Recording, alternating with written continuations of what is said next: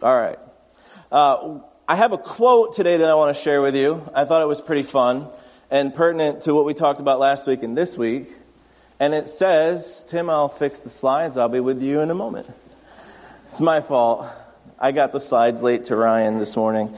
I'll uh, fill it with air. Uh, you can pray for us. Uh, my wife and my kids aren't here today. They are um, they're sick.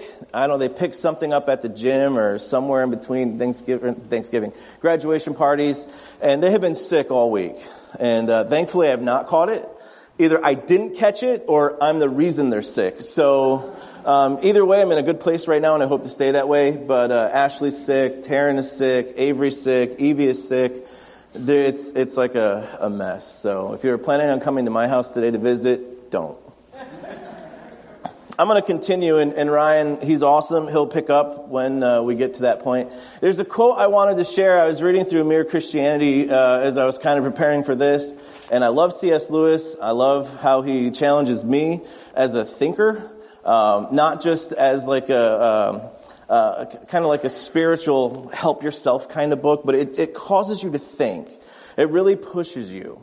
And this is one of the quotes that he shared. It's actually a quote from uh, Samuel Johnson, who is an English writer, poet, uh, moralist. And this is what he said People need to be reminded more often than they need to be instructed. And that's kind of where we're at right now as pastors traveling back from Kenya. The team made it back safely. They're hopefully through customs. I thought I saw maybe Dave popping in. Uh, they're through customs. They're on their way home. So maybe they'll get in before service is over. Ah, people need to be reminded more than they need to be instructed. So as, as pastor was in Kenya, we had an opportunity to take a small break from the Hebrew study and just kind of go over what are our core values? How do they work? How can we take the five, the six, and kind of start to shrink them down back into these categories? And we came up with this idea of upward, inward, outward, and this mindset of just live it. What would that look like? How does it feel? How do we play a part? What is our part? So this is really just intended to be a reminder.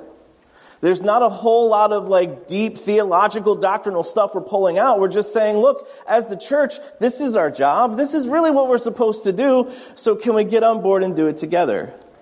Uh, there's a second part to this because we've had some new people who have visited and decided to stick around. And let me tell you, I am encouraged by that because it's a sign of life.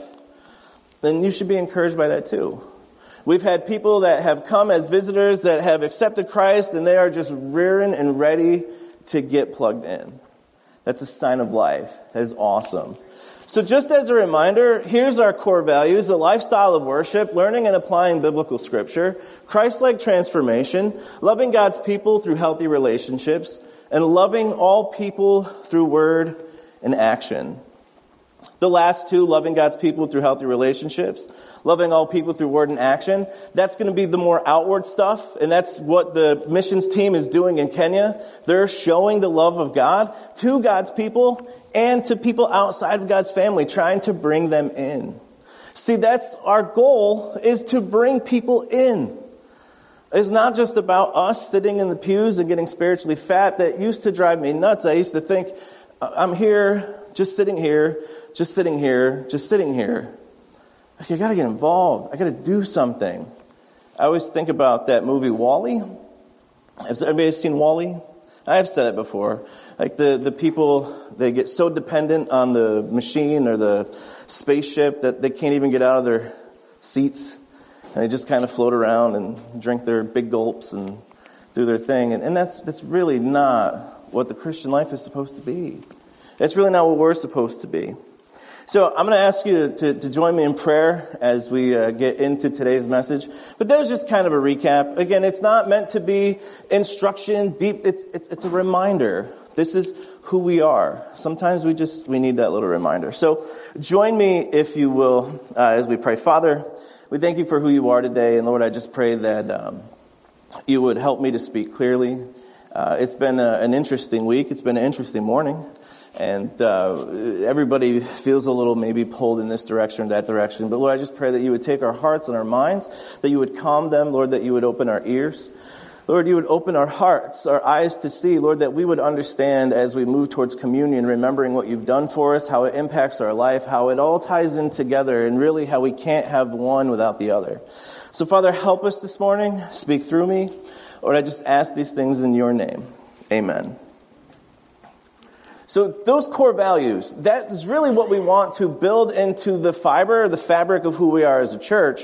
But the important thing to understand is until we figure out how to build that into the fiber, into who we are as individuals, it's not going to translate into the church side.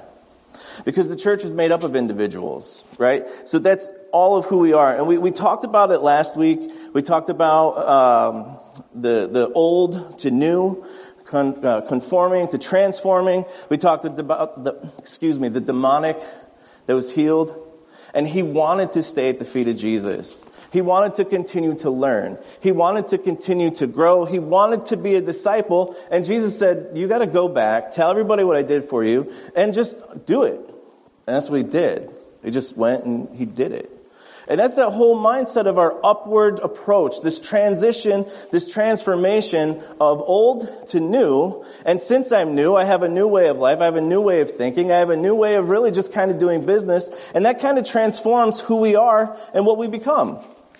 So this morning, we talk about inward. What is it? What is inward? Inward is the normal result of what takes place after the upward stuff is sorted out. It's a mouthful, I get it, I understand, but here's the point of it it's normal. It's a normal part of the process of becoming more like Christ. Isn't that what our core values say? Christ like transformation, understanding, learning biblical scripture. It's the normal result of what happens when we enter into a relationship with God. We go from old to new. We start to transform our mind. That starts to transform our actions. It starts to transform our heart. And now we're on this path of growth, this path of discipleship, which is important to understand. Because like I said, what makes it messy is because the church is made up of individuals. It's important for all of us to be moving in the same direction. Are we all moving at the same pace? No. Is that okay? Probably.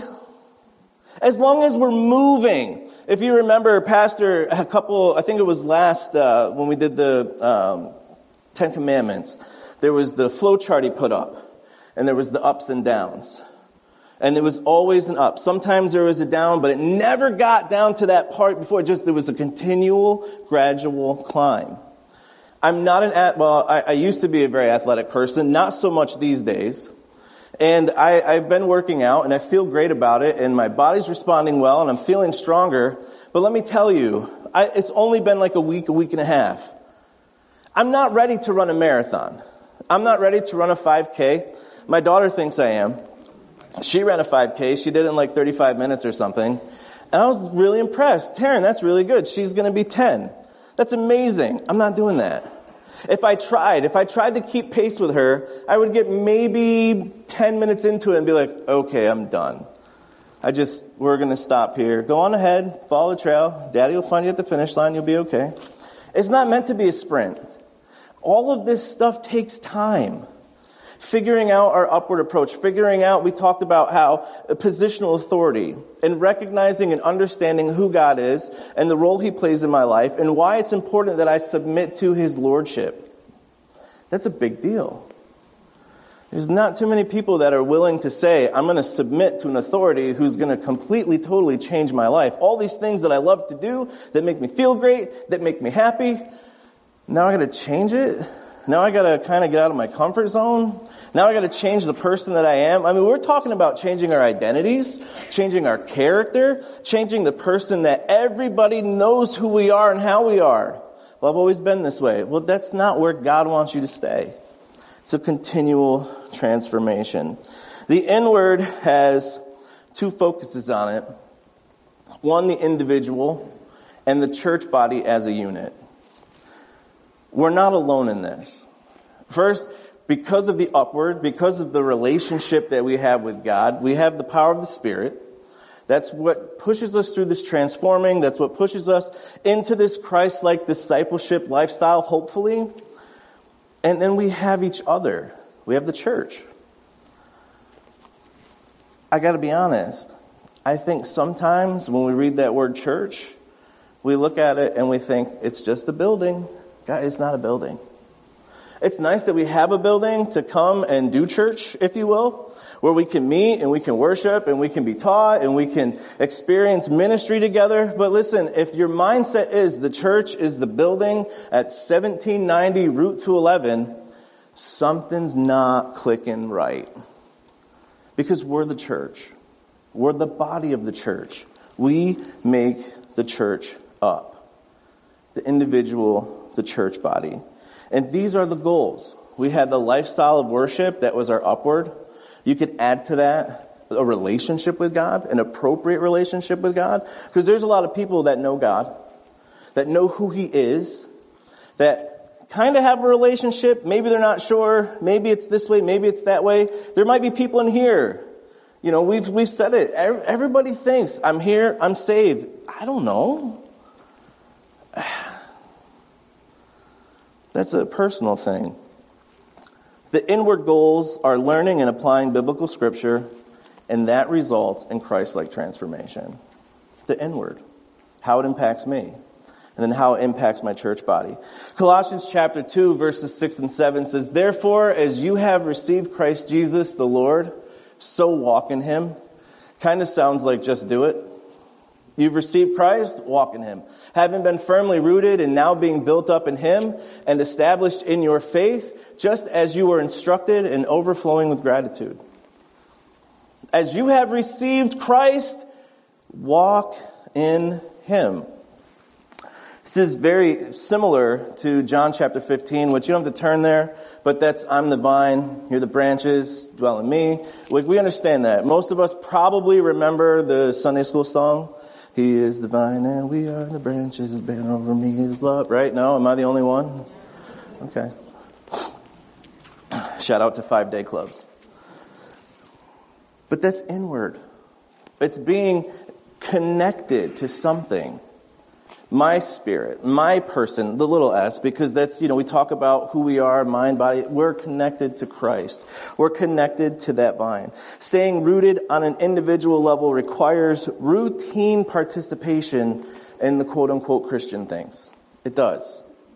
We've been talking about it with our youth group. We've been talking about how worship is a lifestyle. It's not just singing songs and raising hands. We uh, had an opportunity to go to the Hillsong concert on Tuesday, it was really fun. And I will tell you, I didn't know what to expect going into it. I really liked their music. Uh, some of it is very uplifting. Some of it, mm, maybe it's a little light. But for the most part, everything that they shared, every song pointed to Christ, pointed to who he was. Every time they took a break, it was, listen, God loves you and He's got something better for you. We've been talking through Hebrews, bigger and better things. God loves you. God is all powerful. God is in control. God wants your life.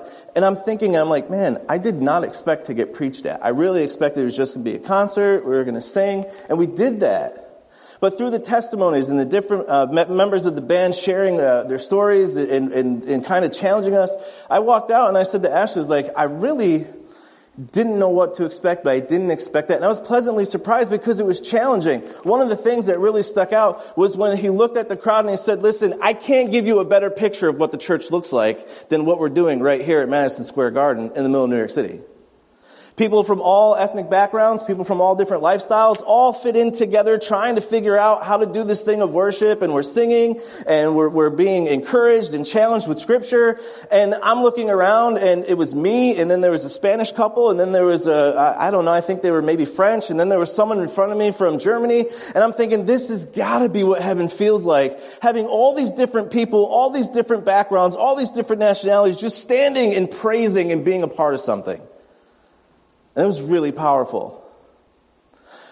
But it's more than just showing up and singing songs. You've learned Christ, walk in Him. You've received Christ, walk in Him. Be rooted in Him. Healthy prayer life. We did the read through the Bible in two years. Did we really, though? I got about halfway through and I was like, I've already read this. How many of you had that same mindset? But be honest. You got to something that you read and you're like, I've read the book of Philippians probably 150 times. Do I really need to read it again? And I just kind of skipped over it. And I don't know if Dr. Ashley feels this way. I know I felt this way when I taught. All the prep time that I would put in to teach the students and the lessons, I would count it as I spent time with God today. I prepared lessons for five classes. Of course I spent time with God. No, I didn't. It, it's a personal thing. It's where does it fall in the priority? Do I have a spirit of prayer? One of the questions someone asked was praying without ceasing. Does that mean I'm just supposed to pray all the time and not stop? Well, that would be a little hard to do because when you go to sleep, obviously you're not praying. So what's he talking about? Having this routine, this pattern, this, this, it's a part of who you are. When I'm going in prayer for something I need, I'm going in prayer for Thanksgiving, whatever happens in my life, my initial response is to go to God and give Him thanks, ask for forgiveness, look for support and deliverance. That's an attitude of prayer. That's a healthy prayer life.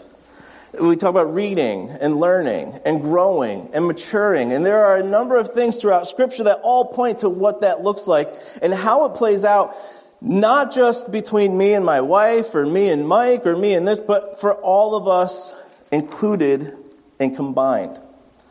The church is not an organization. It's not. It's an organism. It's a body. It's living. It's breathing. And it has to continue to be fed.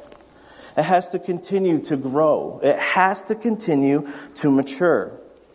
Both in Romans 12 and in 1 Corinthians 12, Paul lays out a laundry list of the special talents and giftings that all of us have. Some teach, some give prophecy, some do this, some are givers. Yes, spiritual giving is an amazing thought. I don't, man, I don't know what that feels like because that's not in my gifting.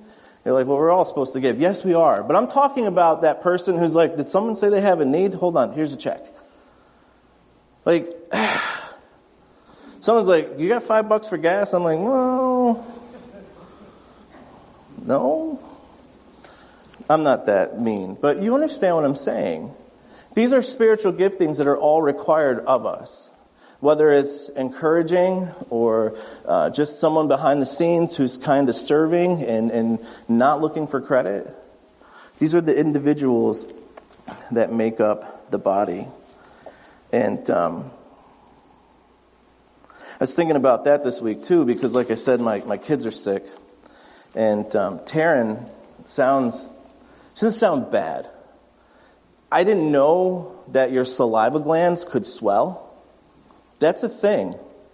So she's got big puffy cheeks, and she's kind of nasally, and she's kind of like, I'm trying to talk, and I'm like, what, Tara, what you, what's the matter? We got like, don't talk with your mouth full. She's like, Dad, I don't have anything in my mouth. It's just how I feel.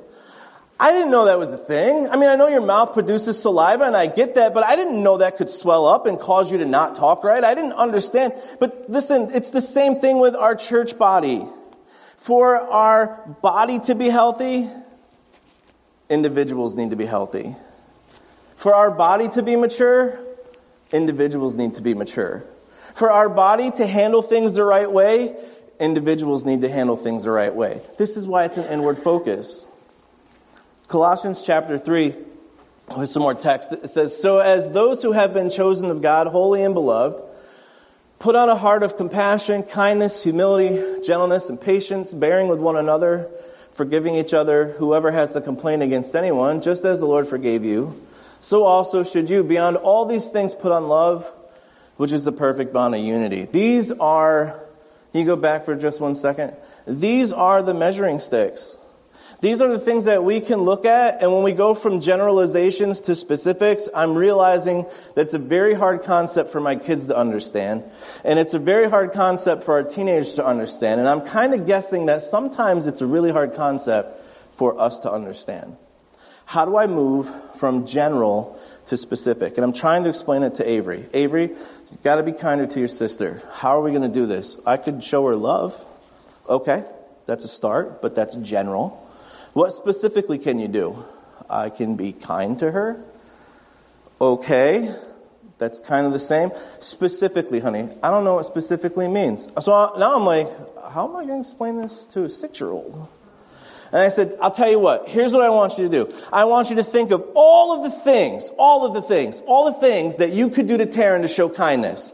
And she started going, I could help her clean the room. I could show her my dolls. I could read with her. I could help her with this. And I said, okay, stop. Pick one.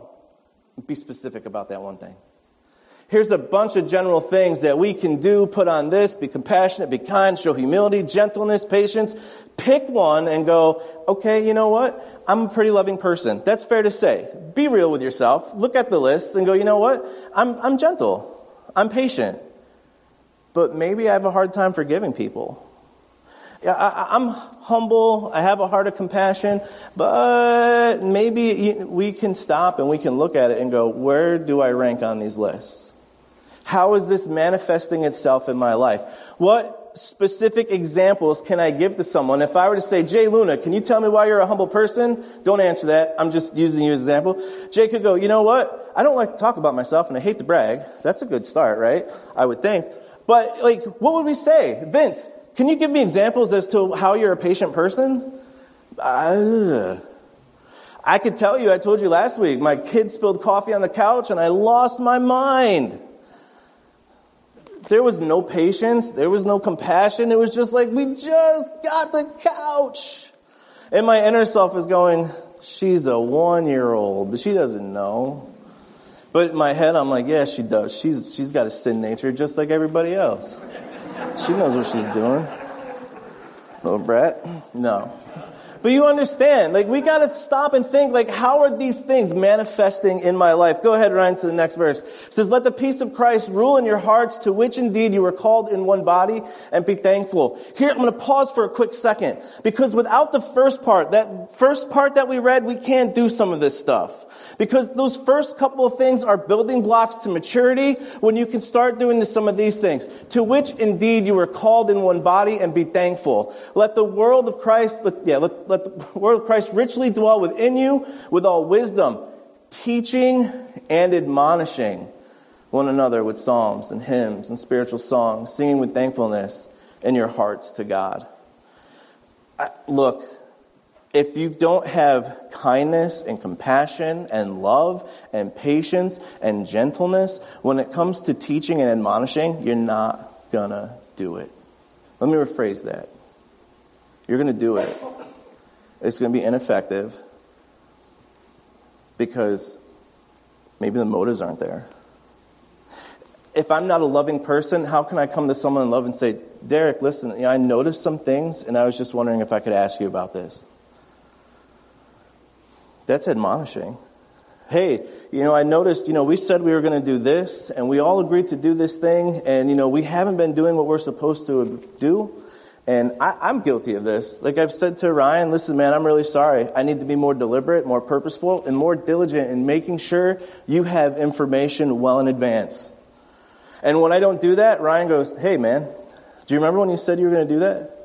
And I'm going to share something with Jay shared with me the other night, and we were talking at worship practice, and we had a discussion back and forth, and it was completely and totally out of love, and it encouraged me, and it was admonishing, and it was teaching all at the same time, and it felt good. I didn't leave angry. I didn't leave going, that guy's an idiot, man. I can't believe he, who does he think he is? I got in my car and I looked at my wife and I said, man, he's right. It gave me some stuff to think about. And it's not even a crazy thing. It's not like it was like open wild sin. It was just, I started playing a song. I was going through what I thought was the intro and I just kept playing and singing. And he was like, where are we? What are we doing? And I was just going, man. I was in it. I was not being cognizant of his time, of my wife's time, of the other people participating in worship practice time. I wasn't communicating clearly. And it wasn't because he was angry. He's just like, hey, man, you, this is something you want to work on. He's not wrong. Because part of being able to handle that means I have to be mature enough to understand his heart's where it's supposed to be. He's not coming at me with the wrong motives. He's not trying to like beat me over the head. He's not trying to call me out. He's calling me up. And that is the one thing when I work with teenagers and talk with kids, and I don't, I don't want to call anybody out. I don't want to embarrass them, but I want to look at them and say, listen, I know you're better than this. I know you are. And I know you can rise up to this and you can handle this. And I know you have the power to do so. You just have to want to do it. See, all of us have the ability to do these things. There's nowhere in here or later on in Titus, when he talks about admonishing, Paul is teaching Titus how to do it. He doesn't say, the only person who's allowed to do this is the pastor. He doesn't say it here. He's talking to the whole body, the whole church. All of you need to be able to get to the point where you can look at someone and say, can, can I just push back on this? I've noticed something. Something's different. And, you know, we've, we've talked about it in our staff meetings, and the elders have talked about it. And uh, is it Ortberg? I never say his name right. But he's got that whole series on how this plays out in a healthy relationship within the church. Because we're going to continually be interacting with each other. It happens. And it says, whatever you do in word or deed, do all in the name of the Lord Jesus, giving thanks through him to God the Father. Healthy individuals are able to do these things. Not only that, but able to do them with the right focus and the right motives. And that's what this is talking about. It's not because I want to build myself up. It's not because I want to tear someone down. It's not because I want to walk out and get my car and be like, yeah, I sure told Vince today. Like, that's not right. I've been guilty of that. I've had conversations and I love my wife. She's awesome. And she is like a spirit checker. Because she'll say things like, that doesn't sound very Christian like, Pastor Tim. Yeah, but you know what? She's not wrong. We're all working on it. We're all trying to do it. So, why is it important? What it is, why it's important, these are elements. It's important because the church is made up of individuals. The church doesn't have a reputation. It, it, wouldn't be, not this church specifically, I'm saying all churches as like a general, don't, I'm not picking anybody out. Nobody leaves the church going, man, that guy, that guy, that woman, that person. It never comes back. It's usually that church is all hypocrites. That church is all this. That church is all that. That church doesn't do that. That church, it's, it's, it's all of us. One person steps in it, we all kind of take the fall for it. Am I right or wrong? I mean, we think about like these vocal groups that are the uh, minority, if you will, of of Baptist circles or Christian circles that are out and they're aggressive and they're abrasive and they're disgusting and vulgar. And people go, that's what Christianity is. No, it's not. And part of me wants to like drive down and be like, what are you guys doing? You're knuckleheads. You're ruining it for everybody. They probably wouldn't care. Maybe they would. I don't know. But that's not who we are. But they're vocal and it's easy to go, yep, that's them. It's everybody. All Christians. It's not all of us. In those verses, there's a lot of one another things. Love one another, forgive one another, show compassion. Do you know what that also builds? It builds accountability. There's accountability in those verses. There's maturity in those verses. And I had mentioned it last week. I was talking with an elder, and we were talking about how do we get to that point? What's maturity look like? Do we have the ability to have people in our congregation where they can make mistakes freely and not feel like they're going to get destroyed? Because I will tell you, there are churches that will destroy you very quickly over a mistake over something you don't know, something that you did something they don't agree with, it's a sin, whatever it is, whether you stepped in a little small thing or it was a big open like explosion of sin, whatever it is, and they go, you're gone, you're done, we don't have anything else to do with you. Are we mature enough to look at someone and restore them and teach them and admonish them and to lift them up and to say, look, you're still welcome here. We still want you to be a part of this. Look, our ideas don't measure up. They don't, they don't, they don't match up. We're different people. I totally get it. We're made differently. We have different feelings, thoughts, convictions. Whatever it is that makes us different, makes us different, but we can still coexist. It's still what we can do. The inward is important because it leads to healthy community. Not just within here, but outside of here as well. And that's going to be the outward stuff, and we talk about that later on part of building inward is being here. Not just here, but be here.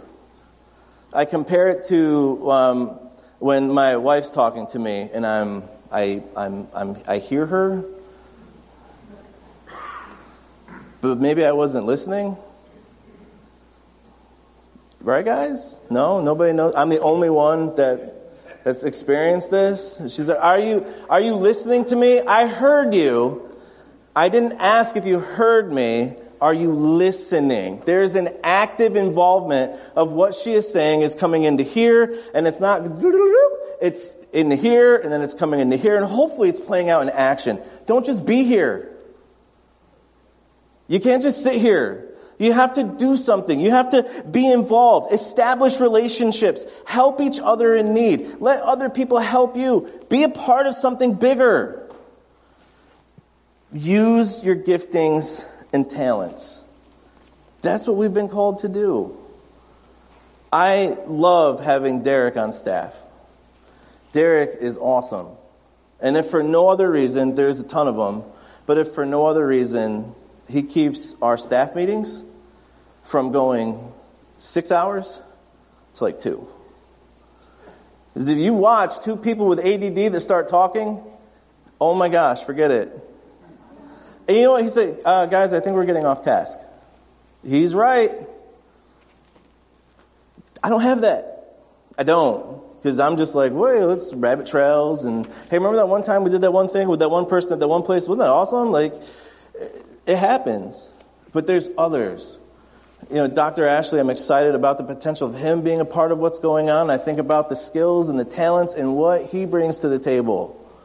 You have to ask him. I don't want to but I'm telling you, there's some awesome things that are bubbling just below the surface that are waiting to break out. If only we could figure out upward, inward, outward. How do I play my part? What do I do? How do I get from A to B to C? And then how do I just do it? John 13, 34 and 35 says, A new commandment I give to you that you love one another, even as I have loved you, that you also love one another. By this, all men will know that you are my disciples if you have love for one another. This is important because this is how we're known. Not just, and I want to bypass, are we a loving church? That's in there, I get it. This is how people know if we're a disciple. If we're all disciples on an individual level, what does that say about our church on the big level? It's a place I want to be. It's a place that's going to lead people to Christ. It's a place that's going to change lives. And it's a place that's going to make a difference. And that's what we can be a part of. So I've been kind of figuring out how to kind of put this all together. And I have, uh, I've asked uh, Mike and, and Jason Cooley to come help me out with something real quick. So they're going to come up. But I, we try to talk about generals and specifics. The general application, how is this specific to me? If you could just make sure he can plug into the orange one or whatever, I guess that would be great. How is it specific to me?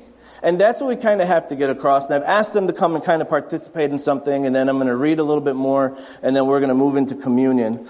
But this to me, what we're going to do here is, is going to be a, an object lesson on general and specific and how it plays out and what it looks like. Because we're talking about individuals, we're talking about unity, we're talking about being together as a group, and in just a second, it's going to go off without a hitch, I hope. I have not really told them about what they're doing. I just said, can you bring your guitar and take it out of tune, and then we're going to go from there. Because uh, part of this whole inward outward thing, as, as we look at it and we talk about it, is understanding about how it fits together. Why is it important for an individual to be, you know, handling all these things? Don't, yeah, detune it, man. I want it to be nasty. Sure, yeah. Perfect. That's beautiful. Now, do me a favor. If uh, one of you could just simply play like a CGD uh, arrangement and then one kind of pick through it with like this like a formation. Yeah, that's beautiful. It sounds wonderful, right? Yeah, sounds like an indie band prog rock thing that we got going on. Okay, all right, time out. So here's what I want you to do. Yeah, yeah, it's awesome. So here's what I want you to do. I want uh, you, Mr. Cooley, since you have a tuner, I'd like you to tune to your tuner. And Mike, I'd like you to try to tune by ear without listening to what he's doing. Just try to figure out how best you can do it. Yeah. So the point of this is this is going to tie the upward and the inward together a little bit, and I hope it comes across because this is what I can figure out. Everybody has this idea of what upward means, and everybody has this idea of what God wants from us. Unfortunately, it doesn't always measure up with what the Bible says, and it doesn't always measure up really with what God has for us. So when we talk about what our ideals are, what God's ideals are, they're sometimes two different things. So thankfully, we can use that in this because Mr. Cooley has a tuner, and we could use that as that is the authority to what we're doing today. That's the authority. He knows he's in tune because he, he has a tuner, and hopefully Mike is not a really good musician and he's really good at picking out his notes, because then it would re- it really backfire. So I'm gonna I'm gonna assume you guys ready. You've you've tuned. Hopefully you're tuned to the tuner. What's that sound like? Just this G chord. Sure. You've tuned to your ideal. Go for it. Can you play it together? It's kind of close. It's pretty good, but it's still off just a little bit. It still is. I don't know if everybody can hear. It. It's. It It would have been better if you were not good at it. Yeah, for sure. I picked the wrong guy. Should have picked the tone deaf guy. I should have done it.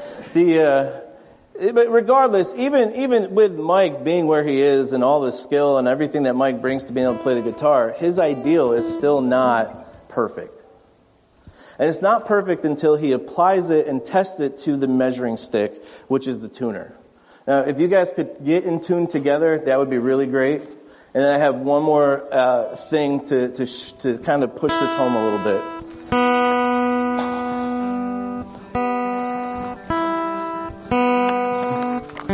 I'm going to give you this one. If you could kindly, when I, you can play it over there, I guess, so you can't, and then give you this. And I printed you some music. They have music to play a song for us. And, and here's kind of the point, because now we have this upward, they've interacted with the tuner, the tuner has put them on the right path, they've transformed whatever. Now we're going to say they're able, can you play just a couple chords together? Just not off the sheet, just, yeah, so, sounds much better, right? Sounds pretty perfect. So they're in tune with each other. Now, if you guys could kindly play the song that I picked out for you together. Don't look at it. No, you, you have your own music. I gave you music. No, I did. Don't ruin it, Mike.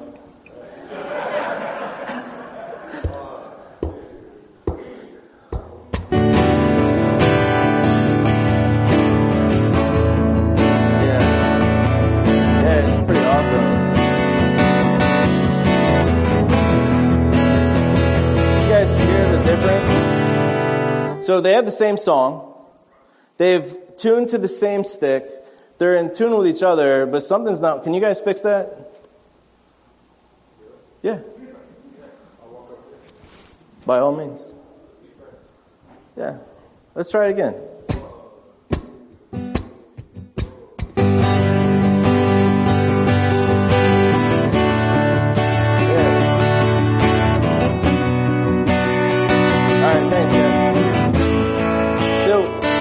Really, it's not a big deal. Yeah, you can give him a hand. It's, yeah. And if you want to hang out up there, because we're going to start communion in just a minute. Here's the thing, right? So Mike had uh, the same song that, Mr., that Jason had.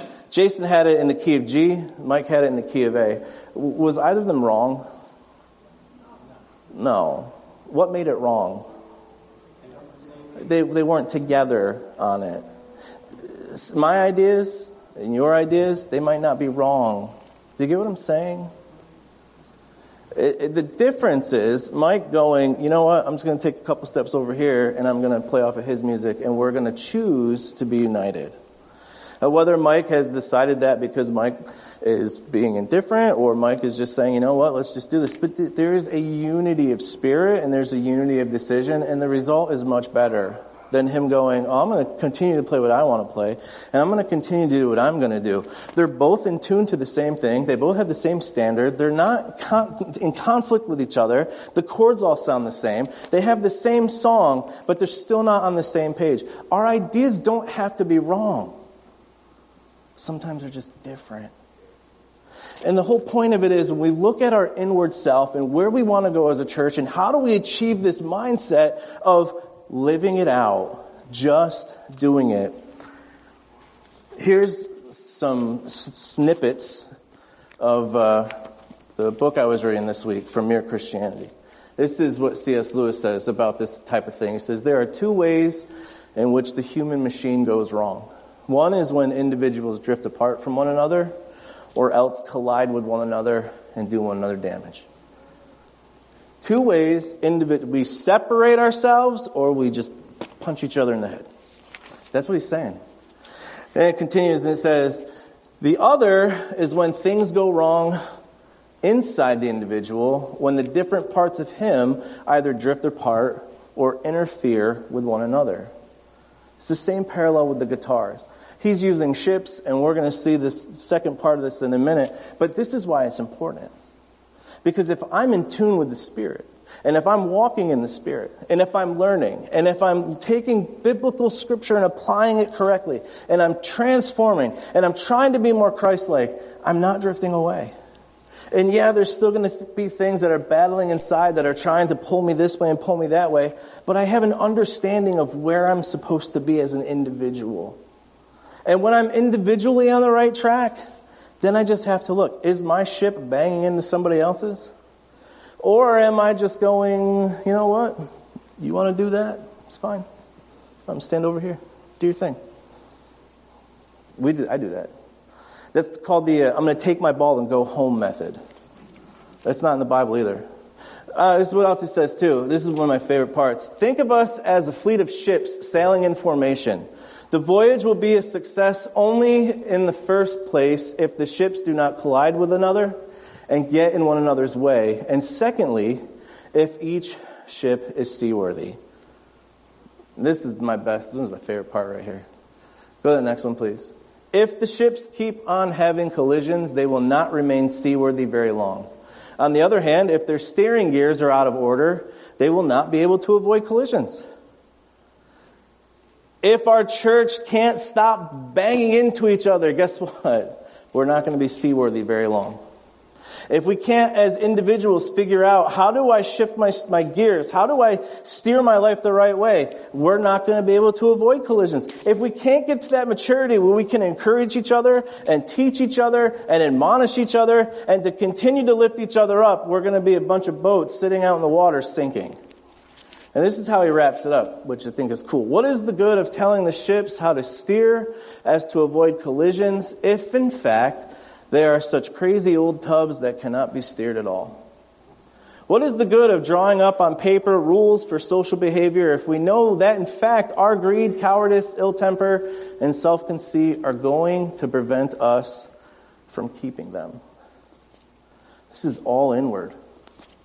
This is all the result of how do I take this relationship with God from old to new, to be transformed, to take it as an individual, to move into a community of believers, to move forward as a church. This morning we get the chance to shift our focus to communion. And I thought this would actually be kind of an appropriate time to spend a little time thinking what's my inward approach and what's my inward impact? What is my individual approach to the church and what is my individual impact? My dad used to say, if everybody in the church was like you, how healthy would the church be? For some of us, it would probably be pretty good. Maybe. Maybe it would be a church that doesn't give. Maybe it would be a church that doesn't show mercy. Maybe it would be a church that doesn't show grace. Maybe it would be a church that's stuck. Maybe it's a church that's loving and welcoming and acceptable everybody. Come on in. But is it healthy? Can we be healthy? I'm going to ask the uh, ushers to come forward, those who are handing out communion. In a minute, I'm going to invite you to come up. We'll, we'll take the elements. You can go back and, and have a seat. We're a little short on uh, some servers this morning. But I think we all understand. And this gives us an opportunity to kind of pause and to reflect not just what Christ has done for us, not just the sacrifice that he paid on the cross, not just the, the breaking of his body and the shed blood, but how it impacts me going forward into the future. And I've said it, and I still believe it, and I think as you know, the more I work with kids, the more I see it, and the more I work with adults, I start to see it too. We're 100% on board with the salvation thing. Lord and Savior. I want the Savior part. But when it comes to the Lord part, I think that's where we kind of muddy the waters a little bit. So, how can we grow? How can we shift to this inward focus? How can we continue to push? It's just a reminder. These are our core values. This is who we are. This is what we want to be. Are we those people? So come on up, uh, ushers, if you will.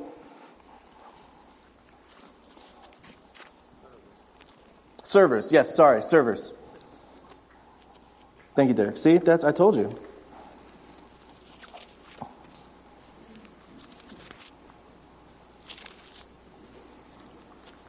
Mike's going to play for us. Oh, it looks like everybody's coming up. That's pretty awesome. Hey, do you think? Just take some time. It doesn't have to be somber and sad. This is a time of remembrance. This is a time to celebrate and honor and just to participate in what God has done for us. And for some of us, maybe it's a time where we just got to spend some time in reflective prayer. Uh, as a kid growing up, we used to sit in the back and we used to watch because uh, the pastor at the time would always say, if you have something between another person in here, don't come up and take communion until you go out back and you sort it out. And we would sit in the back like, yeah, who's going to fight? Look, I, I'm not asking you to walk across the aisle and say, hey, Connor, listen, we got to talk. Have that heart. Have that mindset. Understand that we are called to live in unity. We are called to have this upward, inward, outward. It's all here. We can do it. We just have to be willing. We have to be willing as individuals and as a group. Steve, do you have a question, man?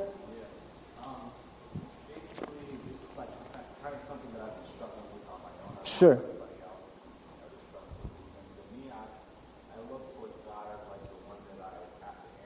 Mm-hmm. And like other people in society, like to me, they're on the same level as me, no matter what position they have in their mm-hmm. job, so called. Yeah.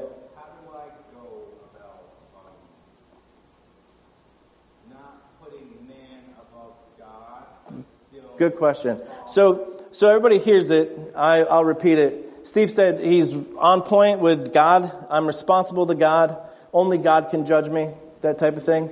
So when it comes to positional authority, it, it, how do I respond to man? Do I put man over God and think that his opinion is more important than God's? The answer to that is yes and no. And here's why. I know everybody's like, it can't be. It, here's why. One, if you're doing what God has called you to do, and you're living what God has called you to do, then whatever I think doesn't matter. Now, if you're not, and someone is able to come to you, someone that you respect, someone that you love, someone that you trust, someone that has been maybe an accountability partner, a pastor, an elder, a deacon, someone comes to you and says, Hey, Steve, can I, can I ask you about this? Now, obviously, if it's from love and compassion, you should be able to pick up on that pretty. You'll hear it. It'll be in their tone. It'll be in their body language. They're not going to shout you out and be like, "Hey, Steve, what's going on, man? You haven't been in church in six weeks. You going to take communion? Can you guys believe Steve's going to take communion?" I would not accept that as an admonishing or a teaching from someone. That would not be good. Now, if if if if Gene were to come to me and say, you know, hey, listen, the other day this happened, and this, you know, came off this way, just be aware of that. I want to take that to heart because maybe he did see something that I'm not sure about. And the other part of that is maybe he's wrong, maybe he's right, I just don't know. So there's no harm in saying, you know what, Gene, I, thank you for bringing that to my attention. I'm not sure I, I agree with you, but I'm going to pray about it, and I'm really going to seek and see if this truly is something that God's trying to show me.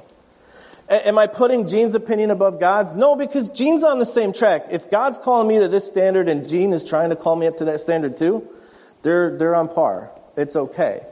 Now, if it's a matter of you're an idiot, what are you thinking? Then maybe the message got lost in the delivery. And naturally, I'm going to go, you don't know what you're talking about.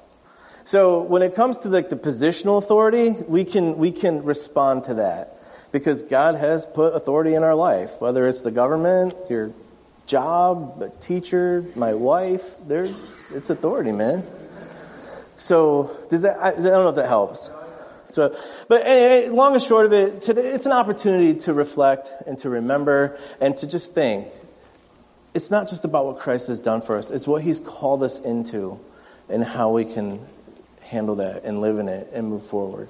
So if you guys want to grab the elements, and I'm going to ask when you're ready to come up, just come on up, move down the aisles or the sides. If you want to take a little bit more time and pray, take a little bit more time and pray. If, if you really feel like I can't take communion without talking, okay, do that. If it's a matter of I just need to do, biz- do business, when you're ready, come on up and take uh, the, the bread and the cup and then go back to your seat. And once everybody's had a chance, we'll, we'll take it together. All right?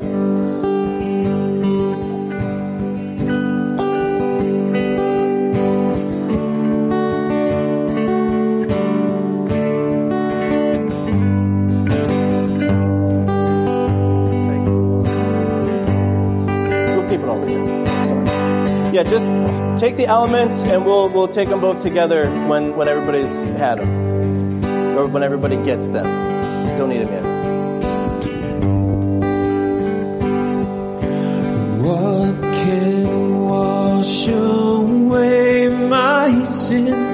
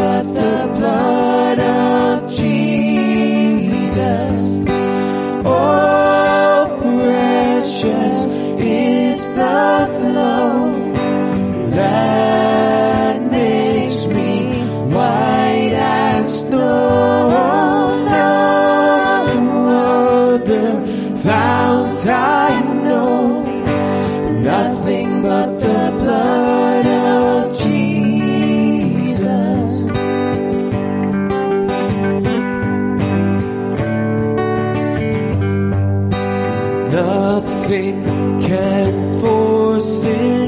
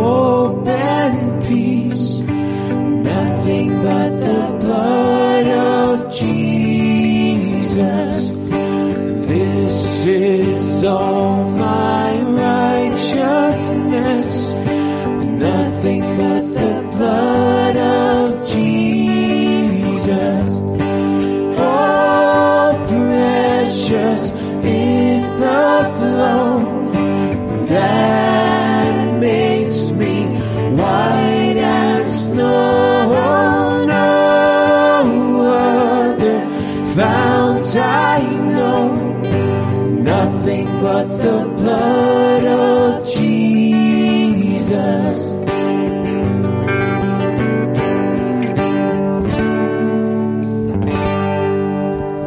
Paul writes in his letter to the Corinthian church, For I received from the Lord that which I also delivered to you, that the Lord Jesus, the night in which he was betrayed, took bread, and when he had given thanks, he broke it and said, This is my body, which is for you. Do this in remembrance of me. I'm just going to ask if we just eat together, and then we'll pray, and then we'll take the cup, and then we'll close in prayer.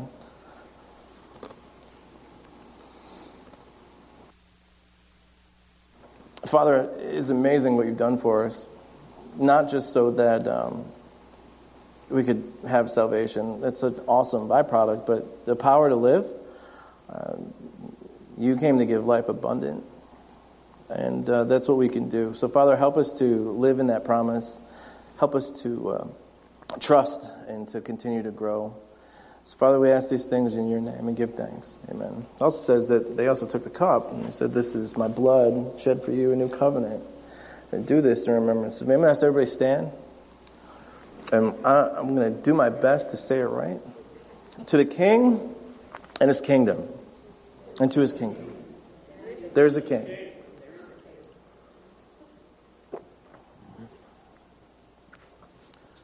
Gene, would you close us in prayer?